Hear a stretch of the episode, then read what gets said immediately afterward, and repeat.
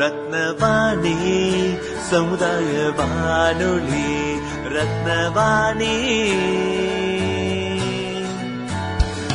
உங்க பிரச்சனையை சொல்லுங்க, தீர்வைய உடனே கேளுங்க, வெளியே வந்து குரல் கொடுங்க. இது மக்களுக்கான சேவை. அற்புத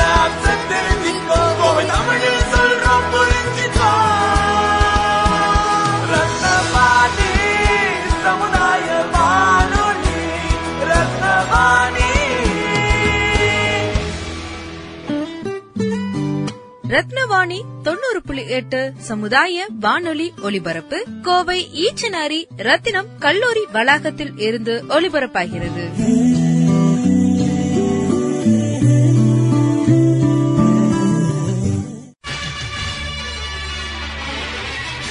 நம்ம ரத்னவாணி சமுதாய பண்பலை தொண்ணூறு புள்ளி எட்டில் கருங்கல்லை சிற்பமாக செதுக்கிய சிற்பிகள் போல தடைக்கற்களை படிக்கற்களாக மாற்றி வெற்றி வாகை சூடிய சாதனையாளர்களை கொண்டாடும் வெற்றி சிகரம். வெற்றி நிச்சயம், இது வேத சத்தியம், கொள்கை வெல்வதே நான் கொண்ட லட்சியம். ரத்னவாணி சமுதாய வானொலி தொண்ணூறு புள்ளி எட்டில் இணைஞ்சிருக்கீங்க. நான் உங்கள் சிநேகிதன் மகேந்திரன். இது சாதனையாளர்களை கொண்டாடும் வெற்றி சிகரம் நிகழ்ச்சி. அனைவருக்கும் இனிய செவிலியர்கள் தின நல்வாழ்த்துக்கள். மே பனிரெண்டு செவிலியர்களை போற்றும் விதமாக உலக செவிலியர்கள் தினம் கொண்டாடப்படுகிறது. நமது வெற்றி சிகரம் நிகழ்ச்சி செவிலியர்களை கொண்டாடும் நோக்கில் இன்று சிறப்பு நிகழ்ச்சியாக வலம் வருது. இன்னைக்கு நம்ம நிகழ்ச்சியில் கலந்துக்கிறதுக்காக இரண்டு செவிலியர்கள் நம்ம நிகழ்ச்சிக்காக வந்திருக்கிறாங்க. கிராம சுகாதார செவிலியர் பி மாலினி அவர்களும் கிராம சுகாதார செவிலியர் மற்றொருத்தவங்க புவனேஸ்வரி அவங்களும் வந்திருக்கிறாங்க. நிகழ்ச்சிக்கு உங்களை வரவேற்கிறோம். உங்களுக்கு முதல்ல எங்களுடைய செவிலியர் தின நல்வாழ்த்துக்கள் மேடம். நன்றிங்க, நன்றி. வணக்கம் மேடம். இந்த செவிலியர் தினத்தில் உங்களை சந்திக்கிறதுல வந்து எங்களுக்கு ரொம்பவும் மகிழ்ச்சி. உங்களை பற்றின அறிமுகம் நம்ம நேயர்களுக்காக. என் பேர் மாலினி. நான் இந்த செவிலியர் பணிக்கு வந்து இருபத்தைந்து வருடங்களும் ஆகிவிட்டது. முதல் முதல்ல வந்து வால்பாறையில் வேலை செஞ்சேன். அதுக்கப்புறம் காரமடை, இப்பொழுது கல்வீரம்பாளையம் இப்பணி செய்து கொண்டிருக்கிறேன். கல்வீரம்பாளையத்தில் வந்து பதினாறு வருஷமாக வேலை செஞ்சிட்ருக்கேன். எனக்கு இந்த ஃபீல்டு ரொம்ப பிடிச்சி தான் இந்த பணிக்கே நான் வந்திருக்கேன். ஸோ இந்த ஏரியாவில் நிறைய விஷயங்கள் நான் வந்ததுக்கப்புறம் பண்ணியிருக்கேன். பிரசவம் மற்றும் ஆபத்தில் இருக்கிறவங்களை காப்பாற்றுறது, அந்த மாதிரி நிறைய பணிகள்லாம் நான் செஞ்சுட்டு வந்திருக்கேன். புவனேஸ்வரி, உங்களை பற்றி சொல்லுங்கள். வணக்கம், என் பேர் புவனேஸ்வரி. எனக்கு வந்து விஹெச்ன்றது பணியை விட செவிலியர் ஆகணும்னு எனக்கு ரொம்ப இன்ட்ரெஸ்டிங்காக இருந்தது. அதில் வந்துட்டு அம்மா அப்பா அவங்களோட தடையெல்லாம் மீறி தான் நான் இந்த கோர்ஸ் எடுத்து படித்தேன். அது மாதிரி வெளியே எங்கேயுமே அனுப்புனது கிடையாது இது வரைக்கும் என்னைய. நான் என்னோட முயற்சியினால் நான் எடுத்து இங்கே கோயம்புத்தூர் டிஸ்ட்ரிக்டில் வந்து கிராம சுகாதார செவிலியராக நான் பணி புரிஞ்சிட்டு வரேன். கடந்த இரண்டு வருடங்களாக நான் பணி முடிஞ்சிட்டு வருகிறேன். என்னோட மக்களும் சரி, என் கூட ஒர்க் பண்ணுற செவிலியர்களும் சரி பணிவாக பார்த்துக்கிறாங்க. எந்த ஒரு ரிமார்க்ஸும் இல்லாமல் நாங்கள் பணி முடிச்சிட்டு வரோம். உங்களுடைய பணி அனுபவங்களை பற்றி சொல்லுங்கள். பணி அனுபவம்னு எடுத்துக்கிட்டால் நிறைய இருக்குது பணியில். பட் ஆனால் எனக்கு கிராமத்தில் வேலை செய்கிறது ரொம்ப பிடிக்கும். அதுலேயும் எனக்கு பிரசவம் பார்க்குறது, பிரசவ பிரசவித்த தாய்மார்களை அதை பார்க்குறவனுக்கு ரொம்ப பிடிக்கும். ஸோ இந்த ஏரியாவில் நான் வரும்போது மாதத்துக்கு ஒரு பிரசவம் தான் ஆகிட்டு இருந்தது. நான் வந்ததுக்கப்புறம் மாதம் முப்பது பிரசவம். பட் என்னோட சேர்ந்து எல்லாரும் சேர்ந்து அப்போ அந்த டைம் இருந்த மருத்துவர் ரொம்ப ஹெல்ப் பண்ணாங்க. பண்ணி நிறைய பிரசவங்கள் பார்த்துருக்கேன். இப்போ நான் பார்த்த பிரசவங்கள் எல்லாம் பத்தொம்போது வயது இருபது வயதில் இருக்கிறாங்க எல்லாருமே. எனக்கு அவங்கள பார்க்கும்போது ரொம்ப சந்தோஷமா இருக்கும். எனக்கு என்னென்ன பிரசவத்தில் அந்த குழந்தைகளை எடுத்து அந்த தாய்கிட்ட கொடுக்கும்போது இருக்கிற சந்தோஷம் மட்டும்தான் எனக்கு ரொம்ப பிடிக்கும். அதனால ரொம்ப சிறப்பாக எனக்கு ரொம்ப இன்ட்ரெஸ்டிங்காக இந்த பணியை செஞ்சேன். ஸோ இந்த மூன்று வருட காலம் கொரோனா பீரியட்னால தான் கொஞ்சம் கம்மியாக இருக்குது. ஸோ மேற்கொண்டு வருங்காலத்தில் இன்னும் அதையே நான் தொடர்ந்து செய்வேன். இது வரைக்கும் நீங்கள் எத்தனை அந்த மாதிரி பச்சிளம் குழந்தைங்களை பார்த்துருப்பீங்க? மாதம் முப்பதுனா எடுத்துக்கோங்களே, கிட்டத்தட்ட வருஷத்துக்கு முன்னூறுக்கு மேல பிரசவம் பார்த்திருப்பேன். கிடைக்காத பாக்கியம். கண்டிப்பா பிறப்பு இறப்பு ரெண்டும் எங்க கையில இருக்கு. அதனால நான் ரொம்ப சந்தோஷப்படுறேன். ரெண்டாயிரத்தி பதினாறு பதினேழு ரெண்டாயிரத்தி பதினஞ்சு பதினாறு பதினேழுல அதிகமான பிரசவங்கள் பார்த்ததுல நம்மளோட மருத்துவமனையில எனக்கு பிரைஸ் கிடைச்சது. டாக்டர் அர்ச்சனா பட்சாக்கு வந்து எனக்கு கொடுத்தாங்க, அவார்டு வாங்கினேன். அது ரொம்ப பெருமை. என்னையா சந்தோஷம். உங்க உங்களுடைய பணி அனுபவத்தை சொல்லுங்க. பிரசவ காலத்தில் இன்னைக்கு வந்து நூற்றி எட்டு ஆம்புலன்ஸ் இருக்குது. அந்த நேரம் எங்களுக்கு அந்த வண்டி போக்குவரத்து எதுவுமே இல்லை. கால் டாக்ஸி தான். அதை வச்சு தான் இரவில் நைட்டு விடிய விடிய எந்த நேரம் பிரசவ வலி வரும்னு தெரியாது. அந்த நேரம் நாங்கள் எல்லாரையும் கூட்டிகிட்டு வந்து பார்ப்போம். ரெண்டு டா கால் டாக்ஸியை வச்சே நாங்கள் பிரசவம் பார்த்துருக்கோம். காடு மேடு இல்லாமல் தொண்டாமுத்தூரில் எந்த பகுதியில் இருந்தாலும் அவங்க கூட்டிகிட்டு வந்துடுவாங்க. எப்படியும் ஒரு பிரசவத்துக்கு ஆறு மணி நேரம் நாங்கள் நிற்கிறோன்னா நாள் ஃபுல்லாக தூங்கின சரித்திரமே இருக்காது எங்களுக்கெல்லாம். தூக்கம் கெட்டு அந்த பார்க்கணுங்கிறத ரொம்ப ஈடுபாடோடு நாங்கள் செஞ்சுருக்கோம். எத்தனை வருஷமாக பண்ணிவிடுறீங்க? ரெண்டு வருஷமா. ரெண்டு வருஷமா நிறையா கேசஸ் பார்த்துருப்பீங்க. ம், சொல்லுங்கள். நான் நீங்களும் அந்த மாதிரி குழந்தைங்கள்லாம் இது பார்த்துருப்பீங்கன்னா அது பார்த்துருப்பீங்க. நிறையா ரொம்ப வயசானவங்கள பார்த்துருப்பீங்க. அந்த அனுபவத்தை குழந்தைங்களுக்கு தாய்மார்களும் இம்யூனைசேஷன் இது போடுறது வேக்சினேஷன் சைட் வந்துட்டு எங்களுக்கு நாங்கள் ரெண்டு பேர் தான் ஒர்க் பண்ணுறோம். எங்கள் பிஹெச்சியில் ரெண்டு பேர் ஒர்க் பண்ணுறதுல சிஸ்டர் வந்து பிஹெச்சியில் ஒர்க் பண்ணுறாங்க. நாங்கள் வந்து ஏ ஃபீல்டில் போய் போடுவோம். எந்த மக்கள் எந்த ஒரு டவுட்டு வேக்சினேஷன் பற்றியோ இல்லை டெலிவரி சம்மந்தமாக இல்லை மதர் அண்ட் சைல்டு பற்றி எந்த ஒரு சம்மந்தமாக எங்கே பற்றி கேட்டாலுமே நாங்கள் அதுக்கு எக்ஸ்பிளனேஷன் கொடுத்துக்கிட்டு இருக்கோம். அவங்களுக்கு வந்து மறுப்புன்ற வார்த்தை கிடையாது. எங்களுக்கு செவிலியர் பணி அப்படிங்கிறது வந்து ஒரு ஒரு சவால் நிறைஞ்ச பணின்னு சொல்லுவோம். ஏன்னா இருபத்தி நாலு மணி நேரமும் நீங்கள் எதுக்குனாலும் தயார் நிலையில் இருக்கும். நீங்கள் சந்தித்த சவால்களை பற்றி சொல்லுங்களேன். இருபத்தி நாலு மணி நேரமும் நாங்கள் சவால்கள் என்ன அப்படின்னா, எந்த நேரம் எந்த கேஸ் எப்படி வரும்னு எங்களுக்கு தெரியாது. மருத்துவமனை செவிலியர்களை விட கிராமப்புறத்தில் இருக்கிற செவிலியர்களுக்கு தானே பிரச்சனைகள் எல்லாமே அதிகமாக வரும். ஏன்னா மக்களோட மக்களாக நாங்கள் வேலை செய்யும்போது ஒருத்தர்கிட்ட இருக்க மனநிலை இன்னொருக்கு இருக்காது. அதனால் எங்களோட பணி வந்து ரொம்ப கஷ்டமான பணி தான். இருந்தாலும் நாங்கள் மக்களை தேடி போய் அந்த மருத்துவத்தை நல்லபடியாக செய்யணுங்கிற ஒரு காரணத்துக்காக இன்னும் மேற்கொண்டு நல்லா செய்வோம். உங்களுக்கு பார்த்தீங்கன்னா அதிகமாக அந்த பிரசவ கேஸ்லாம் வரும். சில நேரம் நள்ளிரவு கூட இருக்கலாம். அந்த நேரங்கள்லாம் வரும். சில கேசஸ்லாம் வந்து ரொம்ப சவால் நிறைஞ்சதாக இருக்கும். அப்படி நீங்கள் பார்த்து குழந்தை எடுத்த தருணங்கள் இருக்குதா? இருக்கு, கண்டிப்பாக இருக்கு. ஏன்னா அங்கேருந்து வரும்போதே அந்த கால் டாக்ஸிலே டெலிவரி ஆயிடுவாங்க. ஒரு சில ஃபிட்ஸ் அடிக்கும். ஒரு சிலருக்கு நிறைய காம்ப்ளிகேஷன் இருக்கும் குழந்தைகளை. அந்த நேரம் அவங்கள முதல்ல வந்து அவங்களோட மனநிலையை நாங்கள் கரெக்ட் பண்ணிட்டு அதுக்கேற்ற மாதிரி எல்லா வசதிகளும் ஹாஸ்பிட்டலில் இருக்கு. அவங்கள கூட்டிகிட்டு வந்து மருத்துவமனையில் நல்லபடியாக பிரசவம் பார்ப்போம். முடியலை ஒரு மாதிரி கிரிட்டிக்கலாக இருக்குது அப்படின்னா அடுத்த நிமிஷம் அவங்கள அந்த வண்டியிலே கூட்டிகிட்டு போயிட்டு ஜிஹெச்சில் வச்சு டெலிவரி பண்ணி அம்மாவும் குழந்தையும் நல்லபடியாக அவங்க கையில் கொடுத்துட்டு வந்துடுவோம். இப்போது நீங்கள் சொன்ன மாதிரி முன்னாடியெல்லாம் வந்து ஆம்புலன்ஸ் வசதி குறைவு, அடுத்து வந்து தகவல் தொடர்புகள் வந்து ரொம்ப கம்மியாக இருந்தது. ஆனால் இப்போ நிறையா வசதிகள் எல்லாமே வந்து இப்போது நமக்கு ஆண்ட்ராய்டு ஃபோன்லேருந்து எல்லாமே வந்து நவீன டெக்னாலஜி எல்லாம் நிறையா வந்துருச்சு. அப்போ உள்ள மருத்துவத்துக்கு இப்போ உள்ளதுக்கு நீங்கள் எப்படி ஃபீல் பண்ணுறீங்க? என்னென்ன வசதிகள்லாம் வந்திருக்கு அந்த மாதிரி சொல்லுங்கள். இப்போ உள்ள மருத்துவத்துக்கும் இப்போக்கும் எவ்வளோ நிறைய வித்தியாசங்கள். நிறையா இப்போ அதாவது இன்ஸ்ட்ருமெண்ட்டாக இருக்கட்டும், டேப்லெட்டாக இருக்கட்டும், மற்ற தேவைப்பட்ட எல்லாம் அனைத்துமே இருக்குது நம்மக்கிட்ட. அதனால நல்லாவே இந்த பணிகளை சிறப்பாக இன்னும் நல்லாவே செய்யலாம். முதல்ல வந்து இதில் ஃபிஃப்டி பர்சன்ட் தான் இருக்கும். வண்டி வசதி இருக்காது. நைட்டு நேரத்தில் வந்து நர்சிங் கம்மியாக இருப்போம். அதாவது இப்போ ஒரு மருத்துவம் அப்போல்லாம் வந்து பார்த்தீங்கன்னா ஒரு ஒரு ஆறு ஊருக்கு ஒரு பிரஸ் ஒரு மருத்துவமனை தான் இருந்தது. இப்போ ஒவ்வொரு ஊருக்கும் ஒவ்வொரு மருத்துவமனை இருக்கு. அதனால திறம்பட நல்லாவே செய்யலாம். நீங்க கிராமப்புறத்துல பணிபுரியறதுனால கிராமப்புற அந்த ஆரம்ப சுகாதார நிலையத்துல ஃபெசிலிட்டி இருக்குதா? இருக்குது, எல்லாமே இருக்குது. எல்லாமே ஏதாவது இல்லனா உடனே வந்து பண்ணி கொடுக்கிறதுக்குலாம் ஆட்கள் வசதிகள் எல்லாமே பண்ணி கொடுத்துறாங்க. எல்லா வசதியும் சிறப்பா செய்றாங்க. இந்த செவிலியர் பணி அப்படிங்கிறது வந்து ஒரு என்ன ஒரு அர்ப்பணிப்போட செய்யக்கூடிய பணி. இந்த பணி எப்படி நீங்க வந்து தேர்ந்தெடுத்தீங்க? உங்களுக்கு சின்ன வயசுல இருந்தே ஆர்வம் இருந்ததா? அந்த பணிக்கு வரணுங்கிற ஆர்வம் எப்படி வந்துச்சு? நான் வந்து சின்ன வயதுல இலங்கையில பிறந்தவ. சோ அங்க இருந்து இங்க வரும்போது எனக்கு இந்த ஊரோட சூழ்நிலைகள் படிப்பு எல்லாமே கொஞ்சம் வித்தியாசமா இருந்தது. இருந்தாலும் அப்பா வந்து ஃபாரஸ்ட்ல இருந்தனால நான் கொஞ்சம் கஷ்டப்பட்டு படிச்சு வந்துட்டேன். அவரோட ஆசை என்னன்னா ஒரு டாக்டர் ஆகணும் அப்படின்னு. பட் என்னோட சூழ்நிலை குடும்ப சூழ்நிலையில அந்த நேரம் என்னால் ஆக முடியல. அதனால அப்பா சொன்னாரு, அதுக்கு ஈக்குவலா இந்த நர்சிங் இருக்குமா, இதை எடுத்து படி அப்படின்னு சொன்னாரு. இதுல இருக்கிற ஆத்மாத்மா திருப்தி உனக்கு இதுலதான் கிடைக்கும்னாரு. சோ அதே மாதிரி இதுல எடுத்து படிச்சேன்.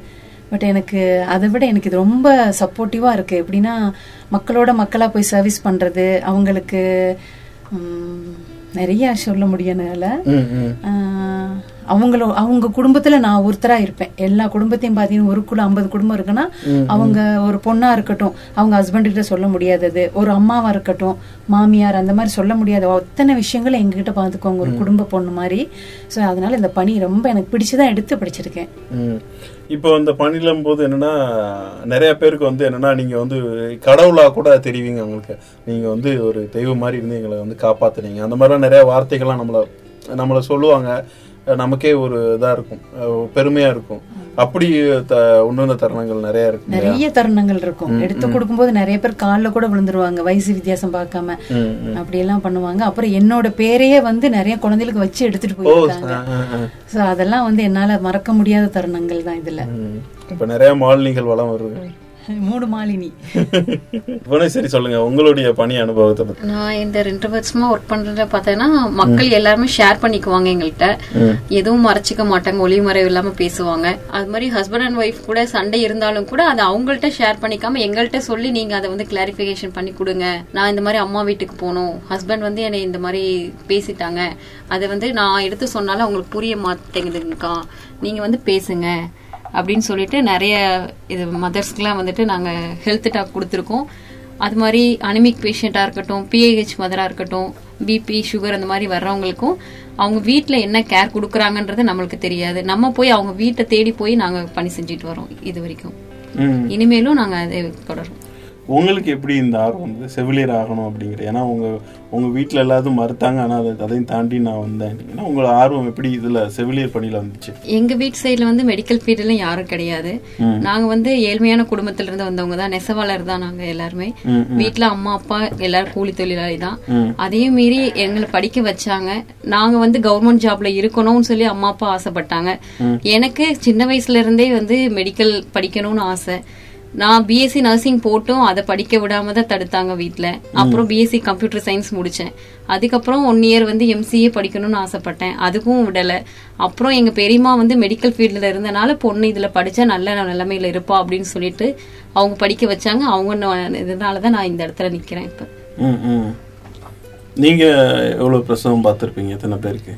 நான் இப்ப வந்ததுல இருந்து இது பண்ணல. சரி சரி. அதுக்கு எக்ஸ்பீரியன்ஸ் உண்டா? அதாவது பிரசவத்துக்கு வந்து இவ்வளோ இவ்வளோ எக்ஸ்பீரியன்ஸ் உள்ளவங்க தான் பார்க்கணும் அப்படின்னு எக்ஸ்பீரியன்ஸ் இல்லாம யாரும் பார்க்க முடியாது.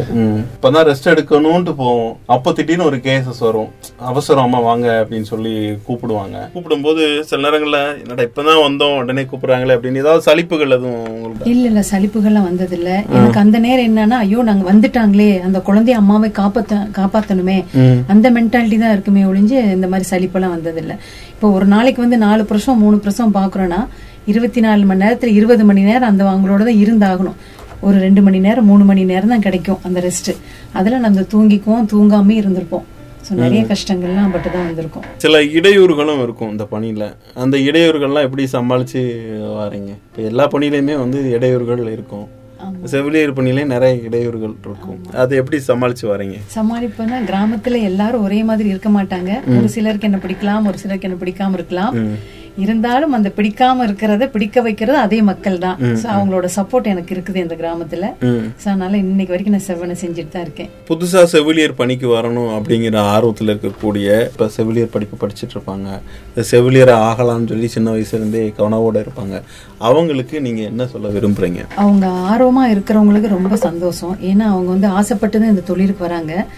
சோ வந்தாங்கன்னா அவங்களுக்கு நான் சொல்ற அட்வைஸ் என்னன்னா மக்களுக்கு எந்த மன குறைவும் இல்லாமல் அவங்கக்கிட்ட நல்லபடியாக சந் அதாவது கோவப்படாம அவங்க அவங்க மனநிலைக்கு ஏற்ற மாதிரி எல்லாரும் பேசணும். ஸோ அவங்களோட உடல்நிலைக்கு ஏற்ற மாதிரி நம்ம வைத்தியம் கொடுக்கணும். இது சேவை செய்கிற பணி இதில். ஸோ மக்களோட மனசு கோராமல் அவங்களுக்கு ஏற்ற மாதிரி அவங்களோட மனநிலைக்கு ஏற்ற மாதிரி நம்ம செய்யணும். அதே மாதிரி நம்மளோட உடல்நிலையும் மனநிலையும் நல்லபடியாக நம்மளும் வச்சுக்கணும். அப்போ தான் இன்னும் வருங்காலத்தில் தீவிரமான நோய்கள் ஏதாவது வந்தால் கூட அதை ச சரிப்படுத்துறதுக்கோ அதை ஃபேஸ் பண்ணுறதுக்கோ நம்ம எந்த நிலையும் நம்ம ரெடியாக இருந்துக்கணும். செவிலியர் பணியிலும் போது நெகிழ்ச்சியான சம்பவங்கள் நிறைய நடக்கும், அந்த மாதிரி தருணங்களை பற்றி சொல்லுங்கள். மகிழ்ச்சியானது அப்படின்னா எனக்கு அந்த பிரசவம் தான். பிரசவ நேரத்தில் யாராவது கூப்பிட்டான்னு ஆஹா சீக்கிரம் போகணும், போயிட்டு அந்த டெலிவரி பண்ணி அந்த குழந்தை எடுத்து அவங்க கையில கொடுக்கணும், அதுதான் என்னோட அந்த நேரத்துண்டான மகிழ்ச்சி. அதே மாதிரி இப்போ கொரோனா பீரியட்ல தடுப்பூசி போடுறதுக்காக வேண்டி தினம் காலையில பாத்தீங்கன்னா ஐநூறு பேருக்கு தடுப்பூசி போட வேண்டி வரும். ஸோ அதுவும் எனக்கு மகிழ்ச்சி, ஐயோ இவ்வளவு பேருக்கு நம்ம உயிரை காப்பாத்துறோமே, காலையில இருந்து நம்ம சீக்கிரம் போறோமே அப்படிங்கிற ஒரு மகிழ்ச்சி எனக்குள்ள இருக்கு. கொரோனா காலகட்டத்துல வந்து அந்த செவிலியரோட பணிங்கிறது வந்து ஒரு மகத்தான பணியாக இருந்துச்சு. நம்ம உலகம் ஃபுல்லாக பார்த்திங்கன்னா அந்த செவிலியர் பணி வந்து அவ்வளோ சிறப்பான பணியாக இருந்தது. ஏன்னா தன்னுடைய உயிரையும் வந்து பாதுகாத்துக்கிறணும், மற்றவங்க உயிரையும் பாதுகாக்கணும் அப்படிங்கிறதுல வந்து ரொம்ப அர்ப்பணிப்போடு எல்லாருமே செயல்பட்டாங்க செவிலியர்கள் எல்லாரும். உங்களுக்கு எவ்வளோ சவாலாக இருந்துச்சு? நீங்கள் அந்த கொரோனா காலத்தில் உங்களுடைய பணி அனுபவங்களை சொல்லுங்கள். கொரோனா பீரியடில் பயங்கரமான சவாலாக தான் இருக்கும். ஏன் அப்படின்னா அந்த நேரத்தில் தடுப்பூசி போடுறதா இருக்கட்டும், அந்த கொரோனா மக்களை போய் பார்க்க வரதா இருக்கட்டும், நாங்கள் தான் போய் ஆகணும். ஃபீல்டில் இருக்கிற நாங்கள் தான் போய் ஆகணும். போகும்போது எங்களால் ஒரு தண்ணி கூட குடிக்க முடியாது, சாப்பிடக்கூட முடியாது. ஏன்னா ஃபுல்லாக கவர் பண்ணி மாஸ்க் போட்டிருப்போம். அவங்கள போய் பார்த்து எல்லாம் பண்ணுவோம். அதே மாதிரி தடுப்பூசிக்கு காலையில் எட்டு மணிக்கு உட்காந்தோம் அப்படின்னா மத்தியானம் இரண்டு மணி வரைக்கும் தடுப்பூசி போடுவோம். ஒரு தண்ணி இது கூட குடிக்க முடியாது, ஏன்னா ஃபுல் அண்ட் ஃபுல் கவரில் இருப்போம். பட் ஆனால் இந்த பணி செஞ்சோம். செஞ்சு எனக்கெல்லாம் வந்து மூணு தடவை அட்டாக் ஆச்சு. இருந்தாலும் கடவுளோட ஆசீர்வாதத்தில் நான் திருப்பி வந்துட்டோம்.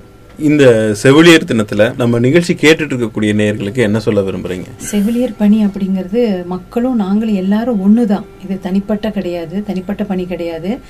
ஸோ என்னன்னா எங்கள் அரசு மருத்துவமனை பொறுத்த வரைக்கும் அங்கேருந்து வர மக்களுக்கு வந்து ஒரு அரை மணி நேரம் ஒரு முக்கால் மணி நேரம் உட்காரத்து கூட ரொம்ப கஷ்டப்படுவாங்க. அந்த நேரம் அவங்க வந்து எங்ககிட்ட விடுற வார்த்தைகள் அதெல்லாம் எங்களுக்கு ரொம்ப ஊண்டிங்காக இருக்கும். ஏன் அப்படின்னா ப்ரைவேட் ஹாஸ்பிட்டலில் போயிட்டு பணம் கொடுத்து ஒரு மணி நேரம் ரெண்டு மணி நேரம் உட்காந்துருப்பாங்க. ஆனால் இங்கே வந்து ஒரு அரை மணி நேரம் உட்கார்றது கூட ரொம்ப யோசிப்பாங்க.